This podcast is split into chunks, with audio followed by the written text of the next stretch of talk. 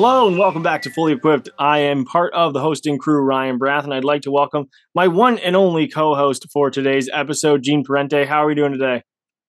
Scraping the bottom of the barrel with me, buddy, but I'm here. I'm wet, I'm cold, and I'm here. It has not stopped raining in California.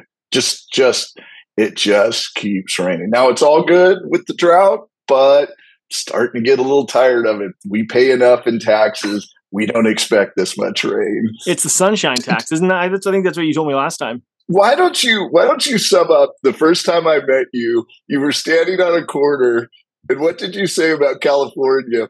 Well, if I'm if I'm being real honest, Gene. Uh, oh, please! It's, we, it's we met, an awesome. Co- we met on the corner. Awesome uh, I can't remember where it was. We were right down by the water. We met down there. You were walking with a case of beer, and I said, "This is why you guys are all smug assholes because it's always sunny here." And I'm telling you, I, I and, but here's the thing. I when I went to I was in Arizona last week for a uh, a pre-launch event for some stuff that's coming out in a few weeks, and it snowed. Like yeah, it actually snowed, and like and like it didn't stay on the ground, but we're outside. We're like huddled up, and it's like I wore two sweatshirts outside, like trying to hit golf balls. It was nuts. So like you know what? I get it. Weird weather's everywhere. just you know we, we can't help ourselves. But uh, you know, but we are smug assholes. Do bitch about the weather.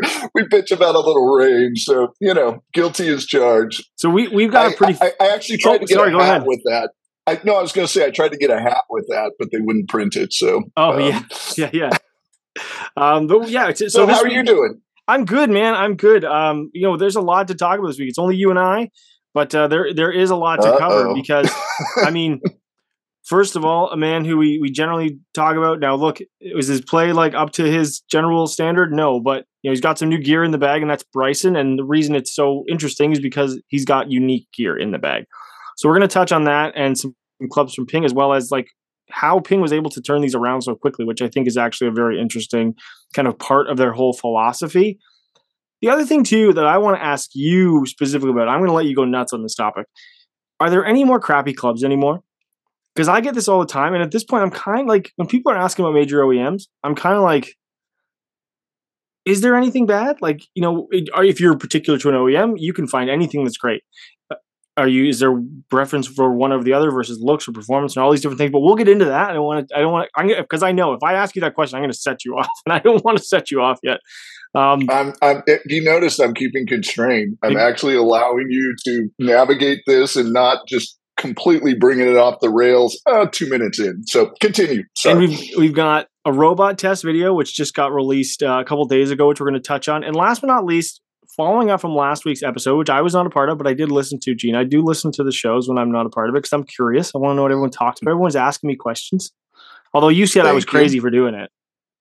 I did not. I just was surprised. That's all. Absolutely. Okay, maybe I did say you were fucking crazy, but sorry. Anyways, go ahead. so what I was saying was, and then the other part of this is, you know, the Honda Classic last week was very interesting because Billy Horschel talks so much about hitting a fade and how so many top players are playing fades. And you got Chris Kirk and Eric, Cole, uh, uh, yeah, Chris Kirk and Eric Cole, who are both like exclusive drawers of the golf ball, which I thought was really fascinating. Um, but before we get into our first topic, we have to let you know, and we are very excited to welcome back Golf Pride as a sponsor of Fully Equipped. And with this, you know, there's a lot to talk about. The first of first off is the fact that you know the grip is the only connection you have between you and your golf clubs. So you want them to be consistent. You want them to offer traction. You want them to feel the same from club to club. You know, some players they just kind of mix mash whatever's on their clubs. And if you use a mid-size grip on your irons, and all of a sudden you buy a, a wedge off the rack and it's got a standard size grip, all of a sudden you wonder why you have tension in your in your golf swing when you're at the when you're in your short game. It's because you're trying to death grip your golf club because you don't have the right grip on it. And Golf Pride has a ton of options when it comes to materials, when it comes to textures, when it comes to sizes and this is a huge part of this is because of the amount of testing and what they do with golfers at their global innovation center which is located uh, in beautiful pinehurst which is not too far from the golf courses by the way. So if you ever get down there it's actually it's a very cool building. You actually see it on the way to uh, number eight. But uh, some of the like grips that they offer which i think are really important for a lot of players is You've got the tried and true MCC. You know, at this point, it's almost 20 years old, which is kind of crazy to think about, but it offers that traction in the top hand with cord, but you have that softer option in your lower hand. Then you have things like the Z grip, which offers a ton of texture all the way through with grip with because it is a cord grip it's a firmer grip for those that want the ultimate in traction and then on the other side of this you've got the all new cpx which is the softest performance grip they've ever made, as well as the classic CP2, which comes in a Pro uh, model, as well as a, um, a softer wrap version as well. So, again, there's all kinds of ways you can go with this. And we're also excited because they are helping uh, us with producing some video content, which I'm very excited to. A lot of people keep asking about my shop, and we're going to show that off a little bit more and taking you inside the shop and know, showing you how you can not just you know tweak your grips, but also do other things with your golf clubs that are help that are really going to help your game. Now, because for listeners of Fully Equipped, we do have a code for you. So if you do go to golfpride.com, use the code Fully Equipped F U L L Y E Q U I P P E D and get free shipping on your next order at golfpride.com. That is available for all orders in the United States with no minimum purchase required. So if you want to try a couple grips, it's a great way to do it and a, a great way to get your season started. So, all right, Gene, let's kick it off. Let's talk about Bryson's single length irons and the fact that Ping turned them around in like, I guess, like two days. That's pretty damn impressive, number one. And it actually is going to dovetail into our second conversation about Kirk and Cole, um, but in a weird sort of way that only Bryson can do. One of the things that Bryson loves, and he loves it in all of his clubs, is to turn the ball over, as you uh, previewed. And he's a huge, he's addicted to the draw he's not addicted to the snap hook. Doesn't like the snap hook. Doesn't like the the uh, the push, but he likes that nice draw, and he feels like a consistently weighted set, which you can talk to because you built more clubs than I think I've ever thought of. How complicated that is in in the weights of all of the different irons. But he feels like by having a consistent weight, it allows him to turn that ball over and create that draw that that he's looking for. And the fact that Ping could do that in a very short period of time is uh, absolutely amazing. I think the one thing that was really cool, and, and, all credit to Jonathan, he he talked through a lot of this with uh, the team over at Ping uh, and kind of getting into the nitty gritty. So you can check out that full uh, piece over at golf.com. But one of the things was how they had to grind some of the shorter irons to get some weight out of them and also, mm-hmm. what makes Ping it's not unique because there are other companies that offer some similar options with their irons um, is a toe weight. So rather than say if you're going to use a um, let's say you're going to use a t- uh, an eight gram tip weight in an iron to get it up to spec or whatever it happens to be. What Ping will do instead is they will take a four gram weight in the hosel and a four gram weight out in the toe. So it actually boosts MOI. So you're not just adding weight to the hosel, you're actually adding weight equal parts on the heel and toe, which is, is to me is like a fascinating way to actually go about it, right? Because they mm-hmm. used to use the custom tuning ports in the back, but you're adding a lot of weight in the middle of the club head, which makes it feel good. It, it adds uh, density there, but you you lose mass on the outside of the club head, and then from there they've they've kind of adapted that. So the new i230 is is the iron that Bryson went with, and they had to not only add weight into the longer clubs because of the you know, when you take an iron that's supposed to be, say, 38 and a half inches long, being a four iron, and you make it 37 and a half inches, you lose an inch, you have to add 14 grams somehow. And mm-hmm. to me, that's the fascinating element of like how they did it. But the other part of it too, and to, to your point, which I think is was a very important one, and this is something where golfers ask me this all the time, like, "Oh, I'm so worried about swing weight. I'm so worried about swing weight." And Bryson's like, "I do not care about swing weight. I just want my golf clubs to weigh the same in the set like from club to like obviously your driver and those things are going to vary a, lot um, but for total weight from your irons to your wedges when you're using golf clubs like that is very very unusual and he's got club heads or clubs in like the c swing weight which is again not something you see from a lot of stronger players and stronger faster golfer but to actually be able to again to be able to turn that around to me is almost is an impressive job but it's because of the club head flexibility that they have. And this is where, you know, you see a forged blade and it's like, yeah, it's really cool, but like you can't do a lot with it. But when you have a multi material club head, you have all of these options. And it's just like we talked about all the time.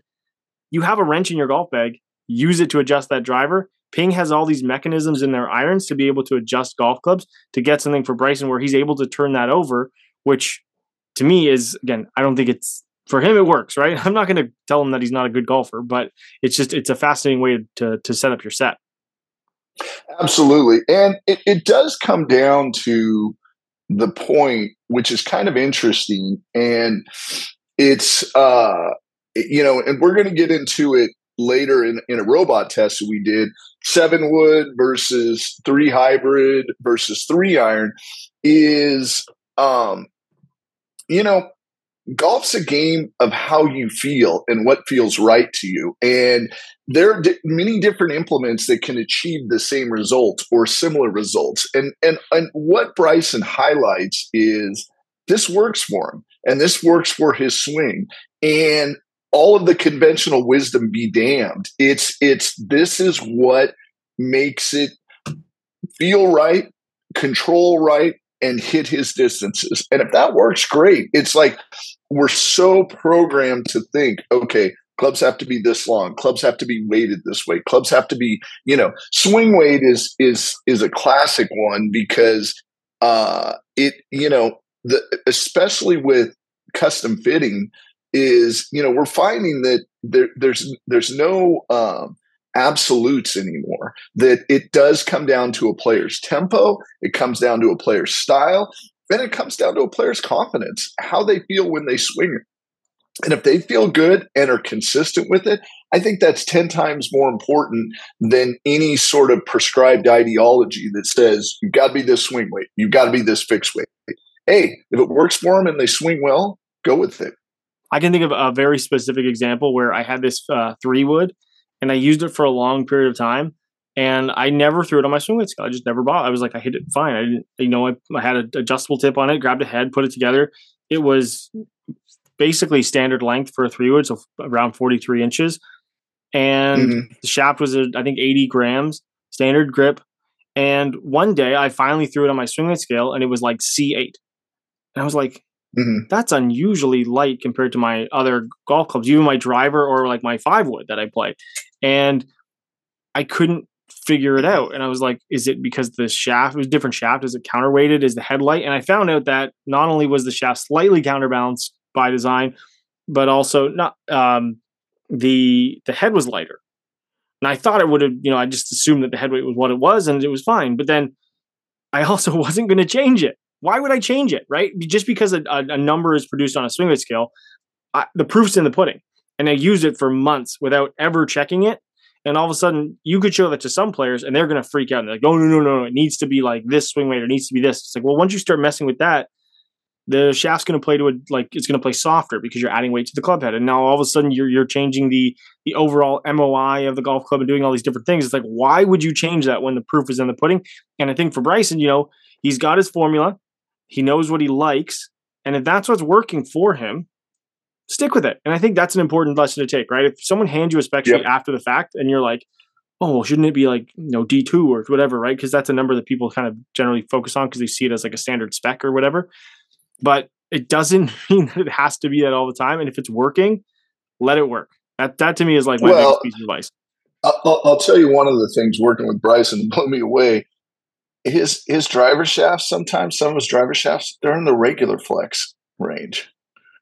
Yeah, and, and it doesn't and, matter, and, right? Like it, you see with the long drive guys, they're using these mega flexible golf shafts, but because of the way they deliver it, it's delivering the right loft and at the right yep, attack angle yep, and all these things. Yep. It's crazy. Now, now, now, I will say the conventional wisdom does hold if you don't have incredible hand-eye coordination or and are an elite athlete. But the point being, it, it, once again, it's it's okay to experiment. It's okay to look at, at different clubs and different shafts and and not be locked in. I'm 105 miles an hour. I got to be an X player. Nah, you might be a smooth 105 miles an hour, be able to get away with an S, even a strong R, if if your timing's right and it feels right, and etc. So it, it, it's just it's you know the bottom line is go try shit. Try it out, hit it, you know, see how it feels. Don't get locked into some ideology uh, or as I like to say, groupthink, and and we're guilty of it in this industry, and saying, "Oh, you absolutely have to go in this direction because this is the type of player that you are." Yeah, that's a that's a that's a good point there. Um, now, one of the questions I get, I think Jonathan gets a lot uh, through social. I do the Q and A's on Instagram and all that stuff, and it's like A versus B product or B versus C, or you know, I could do the whole alphabet if I really wanted to, but it, the is like is there a better golf club? Right. And I think we used to see, I would say maybe five, not quite 10 years ago, but in like say five, six, seven years ago, used to see all these like YouTube channels do like, you know, driver this versus driver that. Like which one's better? Which one's going to do this? Which one's going to do that? And in reality, one isn't better than the other. It's just one is better for other golfers than other players. And I know last week I you know from the conversation I had with with Tom Olsavsky from Cobra, it's like it's all about segmentation when it comes to products. And the key now is like there's really no such thing as a bad golf club anymore. And the reason I ask you this is because you're able to eliminate all the variables because you got the robot just hitting balls and spitting out information. No, 100%. And here's what I can say absolutely about that. Uh, the last, uh, I'm trying to think the last bad product by a major. Um, I'm not going to name the major. I'm not going to name the product, but it was one of the first attempts at an all carbon driver that didn't didn't go over very well. But um, uh, they pretty much don't let anything out the door unless it's absolutely performing. Their their testing methodology is so solid at this point from the modeling to the robotic testing to the final play player sign off testing everything is buttoned up and everything's got to be buttoned up remember this a year in advance. So everything for 2024 is getting locked up right now and and you know and the manufacturing started. Now to your point about segmenting the marketplace 100% 100% and they and they go and they do demographic studies and they look at players and they look at trends and they look at data data data data data. And all they do all day long is try to analyze their core customer and find out everything that they can know about that customer. And it's what i call which i applied to so much of my life the bell curve philosophy of life. You've got this bell curve and at the peak of that bell curve is your medium point. And on either side, before it really drops off, you probably got 60, 70% of the population, and they are trying really hard to capture that 60, 70%. And then they also try to address the outliers. And what they'll do is they'll have clubs that'll bleed into the outliers. Now, are they going to have a club for the person that misses the ball every third swing? Probably not. Are they going to have a club for a player that's swinging 150 miles an hour? Probably not, but they're going to get a lot of clubs. And then on the elite side, I'd say they're even more so because now they're customizing based on trying to keep tour players happy. So they are really dialed in on the elite side. But in the center, they're always focused on amateur golfers, amateur golfers that are realistically somewhere between 12 and 24 handicap. And they try to create a variety of options. And you know, one of the thing that makes me a little nuts about, you know, not to knock like other sites and things like that, but some guy gets up there and hits two clubs and goes, oh, this one doesn't work, you know, and it's like, no, that one didn't work for you and didn't work for your swing. And you're giving an analysis based on that, and you're not actually giving the product its proper due. And to be honest, um, it, it, it, it, doesn't do justice to the product because the product needs to be evaluated based on the type of player that that it was um, uh, tested for. And one of the things that we do in robot testing, I know I sound like a giant ad for myself right now, but I can't help it, is um, we try to take all of that subjectivity out of the equation and just go this one launches higher this one launches lower this one goes to the left this one goes to the right this one drops off on the toe a little bit more than this one does if you hit this one up here and then you decide you decide what kind of player you are you decide what this information is and how it can benefit you but I I tell players all the time, it, it, you know. So one of my things when I get on an airplane, if I think I'm sitting next to a golfer and we're on a long flight and they start talking to me and they ask me what I do, I'll tell them I'm a large rodent exterminator because I don't want to spend four hours talking about golf clubs because I know the rabbit hole that I'm going to go down. It backfired on me one time. This guy had a raccoon underneath his house. I had to bullshit my wife for three hours trying to talk about how to get rid of his raccoon, which I'm sure the guy has. I'm like, I'm sorry, right I was now. lying. I actually deal with robots. That's another story. But when I do get sucked in, and and you know the first question that I'm asked over and over and over again is, "What is the best club?" And I go, I know this is going to sound like a punt answer, but it's the truth. There is no best club because I don't know your specific swing. I don't know what you're, even if I knew your specific swing, I don't know if you're looking for distance or accuracy. And if you are, then the club you have might not be the best club based on your goals. And so there's so many things that go into it. And at the end of the day, it's have a good relationship with your fitter, have a good relationship with someone who's qualified, explain what exactly your goals are, and then you can start to test. But sorry, you, I, you knew you were going to put a quarter in me on this one and get me all wound up. But there's there's no bad clubs out there. There's just bad fits, and you just have to find the right fit that helps you maximize your game and your goal. It's kind of like um, you know, I usually I usually stick to car analogies, but I think the one that I would use in this case is like, would you you could buy the world's comfiest slippers, but you're not going to run a marathon in them like there's no point. Or like you could buy the, the greatest combat boots of all time, but if you want to lounge around in your house in them, they're probably not going to be that comfortable, right? And I, it's it's about finding the exact thing that what you're actually looking for when it comes to equipment to get the most out of it. And to your point, it's like, which this leads right into our other, our next topic is like, is a seven wood a bad golf club? No, but if you deliver it like uh, what's it, the long driver uh, Baumgartner, like probably not a great idea. Probably not a great option. But if you deliver it with a lower club head speed, then it's probably the, one of the best options for you. And that is that is that I, the thing that that I have people message me because they think I'm punting on the on the question. It's like you're not answering. You don't want to like you know ruin some relationship with a company or something like that. And I'm like, I don't care. I truly don't care. It's the fact that like no, you have to go get fit. I'm not telling you that like one golf club is better than the other because it's not true. It's it's the it's about the fitting, it's about the clubs you get. And it's like, look, I got almost every single driver from every OEM this year. Now, some are a little bit more forgiving. Some offer, some are a little longer, some are a little shorter. Obviously, they all have like very different COGs and they all look very different. And they come in a variety of different price ranges. But let me tell you, having the ability to use a launch monitor, and I have a lot of time on to be able to do this, but like this is what a fitter like makes this process a lot quicker, is to be able to dial it into the settings, dial it into a potential shaft, a length, and then, you know, in some cases, maybe even mess with T height. And the next thing you know, I've got five drivers that literally all perform exactly the same. Off the middle, yeah, they all perform no. exactly the same.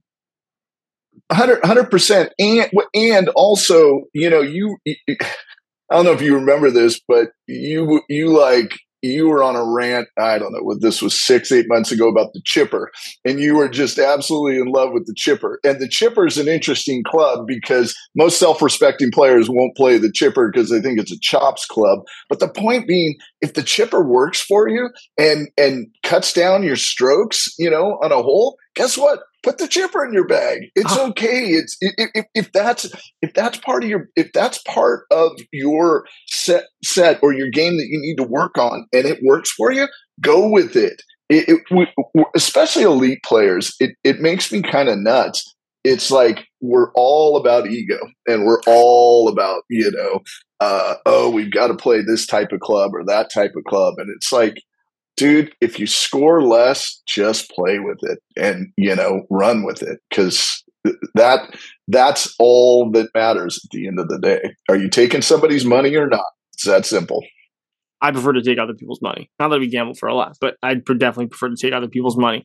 Um, now, speaking of, of fitting, and this is So yeah, I mean, in reality, unless we're talking counterfeit clubs, and that's completely different.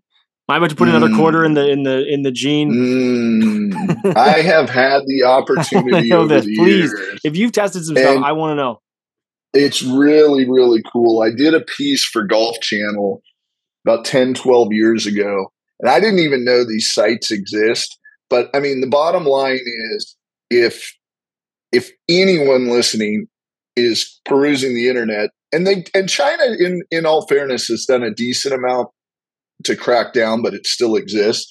Um, if you see a new Callaway or TaylorMade driver for two hundred dollars less, just you know, delete that site, delete every you know eh, thought of it, and and get as far away from that dark corner of the internet because these clubs, I, I had them and they brought them out to me, and I could not tell the difference visually. Could not tell the difference. It was scary everything down to the serial numbers were etched.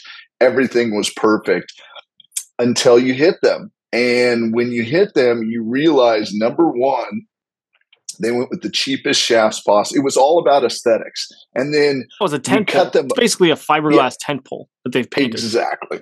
Exactly. And then we cut them open afterwards, and you could see that there was no technology inside, that they were all hollow, you know, and um, but it was really fascinating because if you would have handed me one to test, I would have swore that it was actually the club. But the performance characteristics um, were all over the map, and it was it was really really spooky. And you know, it, my whole thing is if you're price sensitive, buy something a little lower on the price scale that you know is from a reputable manufacturer than trying to go for you know one of these kind of like discount deals from a counterfeiter and thinking it's going to be just as good as you're going to be severely disappointed and more than likely the face will cave in or the shaft will break in you know six months or a year or so and you're out your $299 so it, it, it was it, but what what blew me away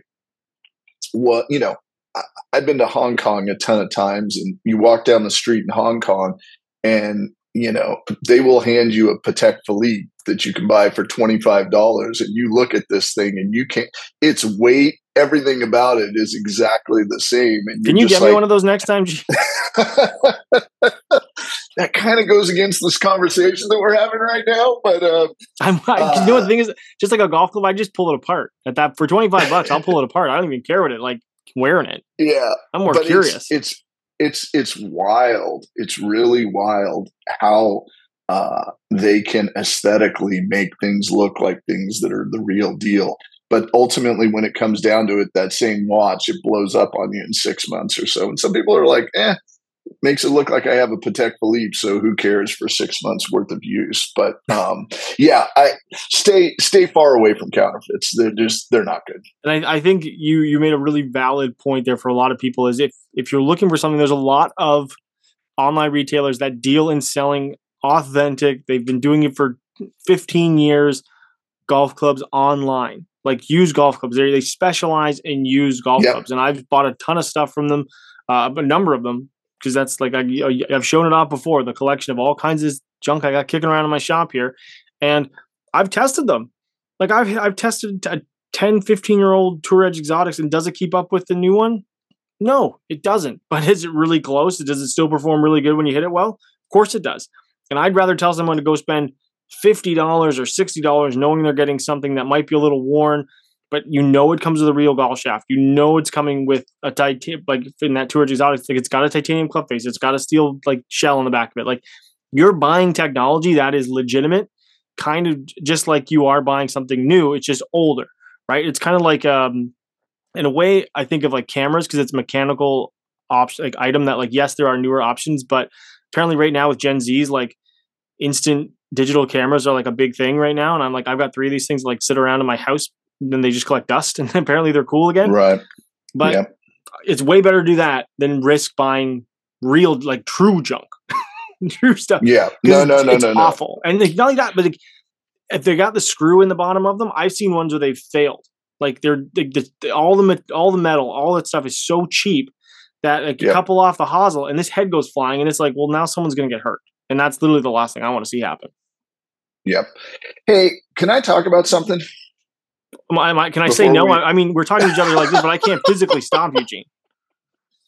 What do you got? well, well, this is something interesting, and um, it's a continuation of last week's podcast about the fade versus the draw. And I wanted to highlight something that I think uh, will be kind of valuable for listeners to understand the mindset. And and I was looking through some of the data, and it it kind of highlights. So um, we all know that Rahm is gorilla strong, right? The dude's got a backswing that most people they bring back to their pitching wedge, and he's got 180 miles an hour ball speed, and he's just he's he's so incredibly strong. But he hits a power fade because he wants to be in control. Um, the two guys who were in the playoff at the Honda this week, um, Kirk and Cole. I, I wanted to. I, I, did some research because I was kind of curious about this, and you you previewed this in the um, in the intro about that they both play the draws. Do you know where they rank driving distance wise? No. So Kirk ranks 114th, and Cole ranks 135th. Kirk has 297 yards. Cole has 293 yards. You know who's you know who's winning right now? Driving distance. Rory at 329 yards. So if they're teeing it up, Kirk is 32 yards on average shorter, and Cole is 36 yards average shorter. Now, these guys both have, just according to stats, about 111 miles an hour club head speed, which is good and used to be, you know, kind of high tour average now it's obviously not even top 100. These guys need the draw and they need all the risks that go with the draw in order to be competitive. So you can make the argument that we talked about last week because the fade will create more control. They have to be more on the razor's edge week in and week out just to compete against the Rahms and the Rorys of the world to stay up. So it's really fascinating. And for this week it worked and you know more power to them but it's really fascinating i think that a lot of these guys and bryson is the unicorn outlier that he's just distance distance distance. So he's looking for the draw even though he's at the top or usually at the top as far as club head speed is concerned. But most of these guys i think go to the draw out of necessity as opposed to out of choice. And the reason is they're 32, 36 yards with the draw. They've got, you know, they just don't have the firepower that these guys at the top of the list have. And so they've got to try to squeeze every single last yard out of that golf ball in order to be competitive. Because if you're 30 yards behind Rory, good luck to you. You know, that's that's a major disadvantage. So you've got 14 driving holes. Let's say on average it's 30 yards. So 10 to 300 plus the four is what's that 120 so like uh, was that five almost 500 yards you're giving up 500 yards you're giving up a whole par long par four basically like yeah. you have to you have to play yeah. an extra par four just to keep up which i think is a, it's it's a, it's an interesting way to to look at it because there are a few players like fitzpatrick plays a draw um cam uh cam smith is a is a draw guy picked up some yardage yep. there uh, there's just not a lot of players that really hit it. And we saw it from DJ early in his career. DJ came out on tour and was a draw player. Yep. And then he just he realized, okay, well, I want to be a little more consistent. I have all the strength and power and length that I need. And he went to this went to this cut, right? And there's that old video. I don't know where it exists out there. It's like, DJ, how do you hit a cut? He goes, Well, just uh, aim left and it cuts. and I'm like, That's beautiful. That's like that's the greatest that's the greatest explanation I've ever heard. Like what are you doing here, to Draw? I aim right and I just make it swing right, left, right to left. I'm like, okay, this is awesome. But uh, no, it he's, is. he's, he's becoming my hero, by the way, with that Netflix thing. He's like, you know, they're like, DJ, you gonna watch this? No, I already participated in it. Why would I want to watch it? I'm like, oh, dude, you are living the life. You have got it figured out. I think he's like he's like the big Lebowski of uh, of golf. He yeah. just he's the dude. He lives his life, and you know, for so long I was like, you know, I, I don't want to say frustrated by him. I'm like, come on, there's got to be more. There's got to be more. And then I'm realizing, man, that's just the most zen, chill out way to live your life. Just be the dude, and it's all good. So yeah, mad respect for him at this point. Now, now to finish on, you know, the draw, what we just what we talked about there, Kirk lost. I mean, coming down the last hole, he and and Cole did the same thing on the. I guess it was the it was the seventy second hole before the playoff, where Kirk hit it out into the water. It did not turn over. Now, there's a couple things we could look at here. One is it was getting a little cooler in the day. Was there moisture on the ball? Is that reducing the ability for the golf club to produce spin axis on it? Right. Mm-hmm. I mean, mm-hmm. I've mm-hmm. definitely hit shots where you know it's early in the morning and you just don't see the ball cut. I or you just mm-hmm. don't see it draw. Right. And then Cole just basically hits at the middle of the green. You could hear him having this conversation with his caddy. If I'm going to miss, no matter what, it's going to miss left. And he hits it over towards the grandstand. Didn't go in the grandstand. It went to that collection area, like kind of short left, chipped across, almost chipped chipped into the fr- uh, fringe, and then came back two putted or, kind of yeah two putted, and they made the par. Kirk made the bogey, and then they went back and, and did the playoff again. But that is the thing where like if you are playing that shot and it does not come back, and you have to aim away like out onto something, right? And I think the old adage from a lot of teachers used to be do not aim at something where like a straight shot puts you in trouble. Now that's a fair point, but I also know some players and, and good players and players like to work the ball. They say, listen, if I aim in that direction, unless I completely hit the worst possible shot that I'm going to hit, my swing path is going to cor- like correct or it's going to like manipulate, so it's going to hit a draw. So if I aim really far, say for a right-handed golfer, right, my face to path is just going to be exaggerated, and no matter what, the ball is going to swing to the left, and I'm going to just blow it over the target versus because that's the difference of then hitting it away from the trouble but having it work back towards the trouble. And i think that's the one where it's like do you hit a fade and then like hope that it like doesn't over fade right? Like i it's an interesting question but i think kirk was that example where like you know what? He stuck his shot didn't quite get it done but then he hit the wedge to like 18 inches. So he ended up winning anyways. Well it's it's you know it's know your miss. And yeah. and and it's no and it's no and you know we've talked about this and i think i've told you you know i've done testing this like asymmetrical uh, face angle and impact when you swing inside out and you can go one or two degrees open face to path if you're three degrees inside out and you're just going to hit a block but it's still going to land. You go two degrees closed you've got a 60 70 yard snap hook and so your error, your bailout is that block. You've got to hit it perfectly in order to hit that draw. And it's a function of where the CG location is of the head, but it's no you're missed. And under pressure, if you've got, you know, things on the left that are bad news, play it a little bit further right. Play that block. Know your miss and know what your tendency is. And also and this is the key and this is the key from testing and this is the key from you know experience with your club is know how your club's going to perform and know you know where that miss is going to be and that will put you in a much better position. And that that extends to all of us you know uh, as to how we play the game is the more you understand about your equipment the better off you're going to be when you play golf. And one of the things that i like to do and i've talked about this in previous podcasts it's really freeing for me.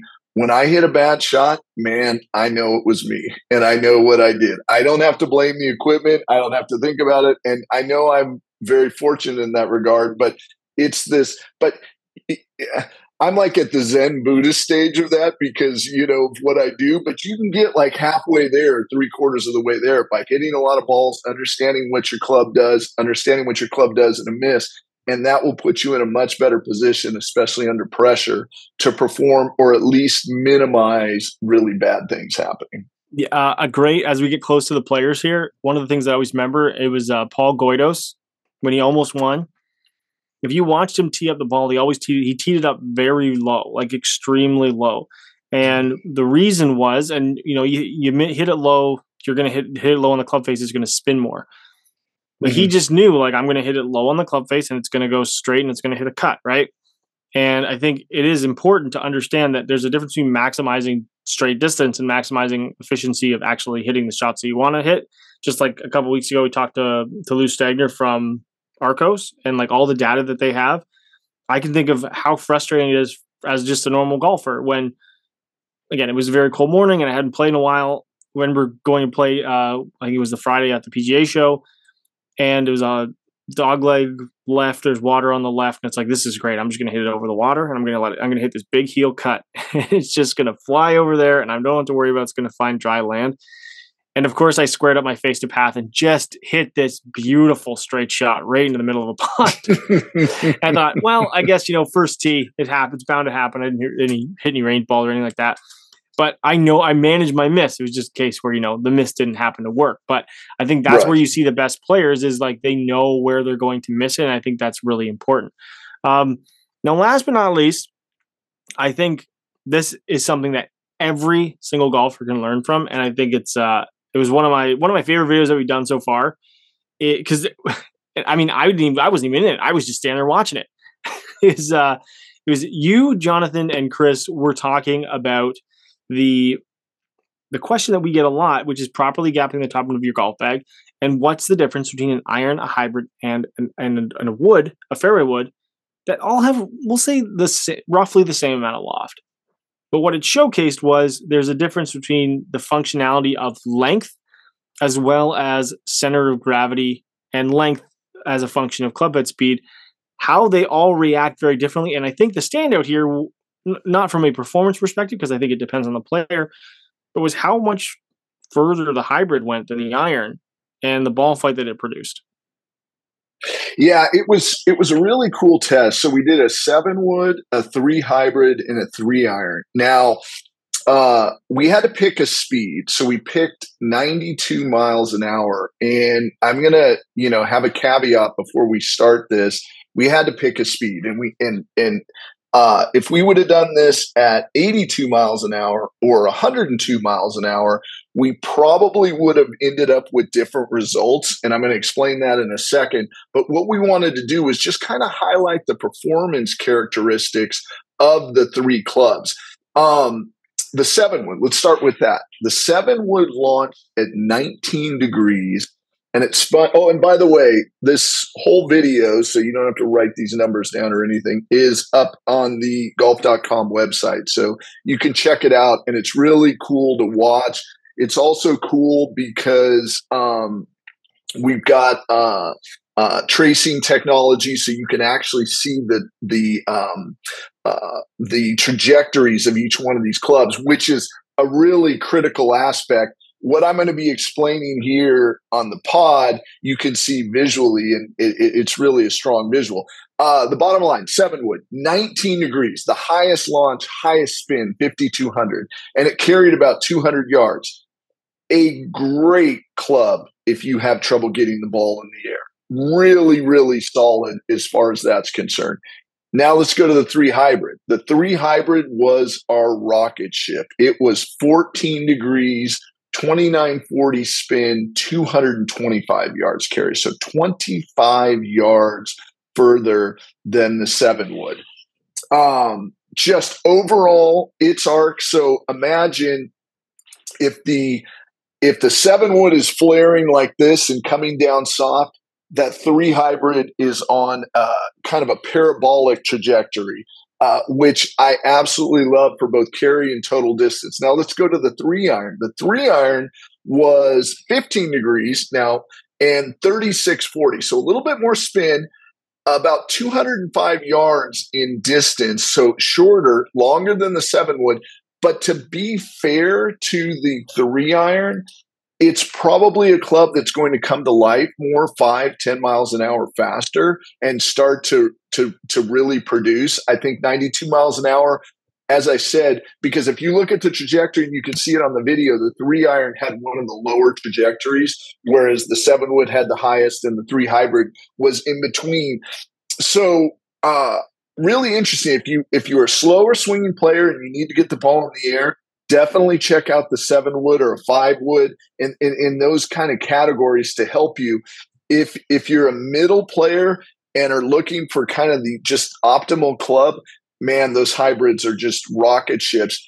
And if you're some stud player that just likes the look of an iron and swings fast, you can stick with your three irons. Even though, in all honesty and in fairness, we had to scramble to get a three iron because there's so few of them in sets offered anymore. But it was it was really cool just to look at and see uh, three different ways that you can achieve similar goals, and they're solely based on what kind of player you are, how confident you are, and what you need. Do you need to get the ball in the air or do you want the look of an iron and you can deal off that as you come through because you've got a more negative angle of attack and you're going to be able to stick greens based on increased spin. But all things being equal, uh, the three hybrid will definitely hit the ball the furthest. And the, and the two takeaway points, which I know Jonathan made really well in the video, is if you are looking at building your set and going through that process, a lot of players would just think, oh, I'll grab the three hybrid. Now, a lot of OEMs put those numbers on golf clubs because it's easier than trying to just identify loft, although they do put the loft on the golf clubs as well. The four hybrid will pro- might, for a lot of players, actually replace the three iron, and the five hybrid might replace a four iron because of the extra length and the extra forgiveness and some of the spin that it can potentially drop off to get that trajectory and get the stopping power if you're looking to hit a shot that is is going to stop right? And ping actually talked about this with the uh, we did test the g430 was they've progressively designed their hybrids. So the two and the three are designed to flight a little lower with a little less spin to be those replacements to be driving golf clubs and then the mm-hmm. the four, the five, the six, even down to the seven, they start cranking spin into those things by adjusting the center of gravity because they become approach clubs for players at the, at the lower end of the spectrum. And I mean, Sahith Theegala has at, at, the time, I think, I mean, back at the waste management, I'm pretty sure he still only has the longest two hybrid lofted down. So the thing's got like 16 degrees of loft on it. And he hits it like a three wood, which when you think about someone who is like trying to have that driving club and based on his swing uh, characteristics, that might be really all he needs. When you think about how far, you, I know again, you guys talked about it last week on the show with John, like Jon Rahm, was a lot of these players don't need distance in those longer golf clubs. They need the right distance every time. And that yep. gets way yep. overlooked because they've got enough speed Whereas the average player is like, I need to get that freaking three wood closer to my driver so I can approach greens or I can get it up there on a long par four that, that has some space to it. Like that is the biggest difference between these these players. And the last part of it that I can think of is, and you you touched on it there, is angle of attack plays such a huge role in this because if you're shallow, you're going to get a bit more spin out of the fairway wood versus being shallow with a hybrid, which is going to hit, which like the robot did, no spin. And all of a sudden, like I was shocked. I mean, again, I was sitting there. I'm like, okay, well, I expect the hybrid to go a little shorter, and it goes so much further because the parabolic flight on it doesn't get yeah. up in the air. It doesn't spin as much, and it's kind of like hitting a knuckle iron, but with with like a fairway wood, right? It's like you yeah. get the it is like the hybrid and the iron come together to hit this kind of like knuckle low flight that will roll out, which is why I, for I think, the amateur player they're more common because they're trying to get that distance, but you don't see as many hybrids on tour for players who are using it for gapping because they have speed and they are looking yep. to to really hit that distance. And I mean, I talked to JJ from Titleist and I said, "Hey, I saw Keith Mitchell still rocking this like 917 fairway wood." And he goes, "You know what? We try, but like Keith's a fast player. Keith says one of the like he's one of the best drivers of golf on tour. He's one of the faster players on tour, and he goes, the modern stuff goes too far for him. He doesn't want his fairway to go faster. He wants the slow one. He wants the old one that is going to a particular distance. And you know what? He doesn't want to have to replace that golf club and learn something new where he can just use it. Like, why does he care? I'm not trying to gain 15 yeah. yards in my three wood. I'll just use this. And I think that is the key when you see these older golf clubs in players' bags. It's because they fit a distance gap and they're not looking for distance anymore.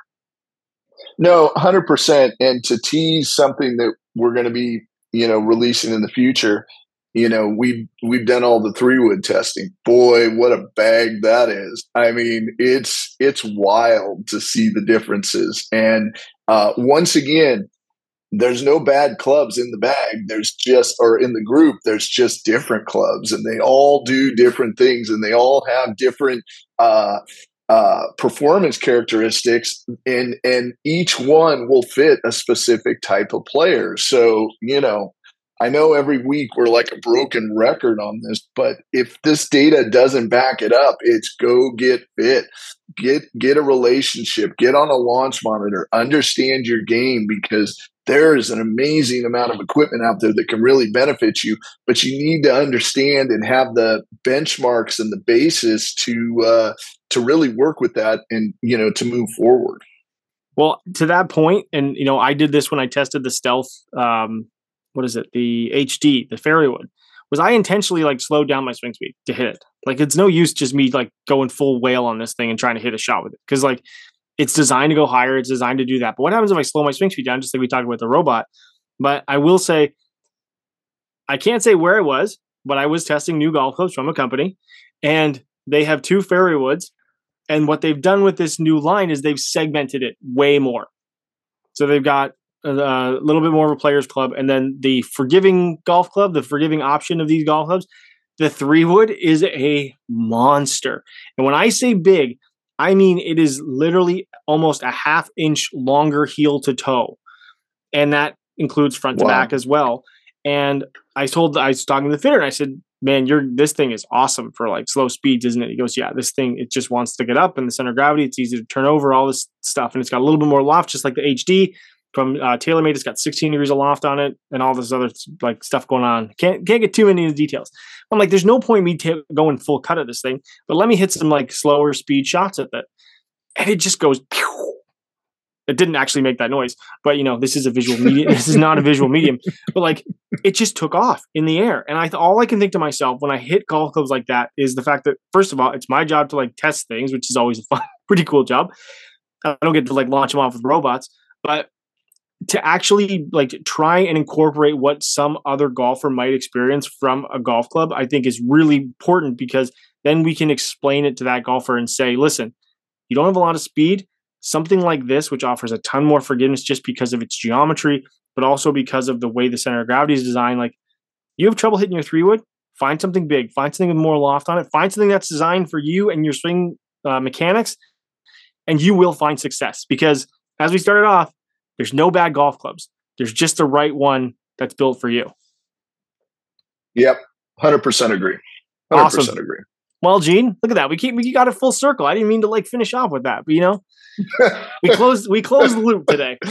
I can't I can't believe we kept this thing on the rails. We mostly did. I you know? am you know, it, it didn't go too sideways. So, so uh, Jay Wall will be Jay Wall and Chris will be somewhat, you know, happy, and Coach will be happy that you know we didn't burn the place down. So, uh, you know, I, I'm I'm going to pat myself on the back. And shout out to Chris because he helped me. Uh, I wrote a piece this week uh, from the fitter. So we taught. We're starting to do these things where we're talking to fitters um, about like different problems that golfers struggle with when it comes to their equipment and ways that they can help improve.